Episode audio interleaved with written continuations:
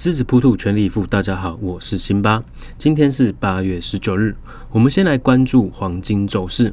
昨天黄金持续上涨，没盘前一度快速回落至一九七六美元，随后又再次上涨，最终收在 两千零一点七美元，上涨 十七点二三美元，上涨幅度 百分之零点八七。主要推升金价的原因是美债收益率持续下跌，投资者偏好无息资产，叠加中美关系持续紧张，推升避险情绪，使黄金获得多头动能。整体走势多头结构仍未改变，短线上压力落在二零一零附近，支撑则是在一九七五附近。市场稍作冷却后，有机会再迎来一波上涨。结构不变的情况下，勿照进追空哦，逢低买进为主。原油部分昨日则持续震荡，盘中一度下跌至 四十二点零九美元，最终收在 四十二点五二美元。在各国经济开始复苏的情况下，需求开始上升，使油价获得支撑，但缺乏利多的消息使油价持续震荡。啊、目前聚焦在今天晚上十点欧佩克与非欧佩克产油国部长级的委员会议。根据欧佩克官员的说法，七月份减产执行率预计达到 百分之九十五，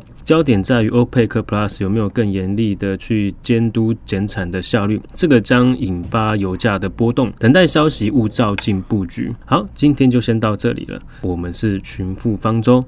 Facebook 及 YouTube 上面都可以去搜寻我们群富方舟，有更多优质的影片节目可以提供你参考哦。我们明天再见，拜拜。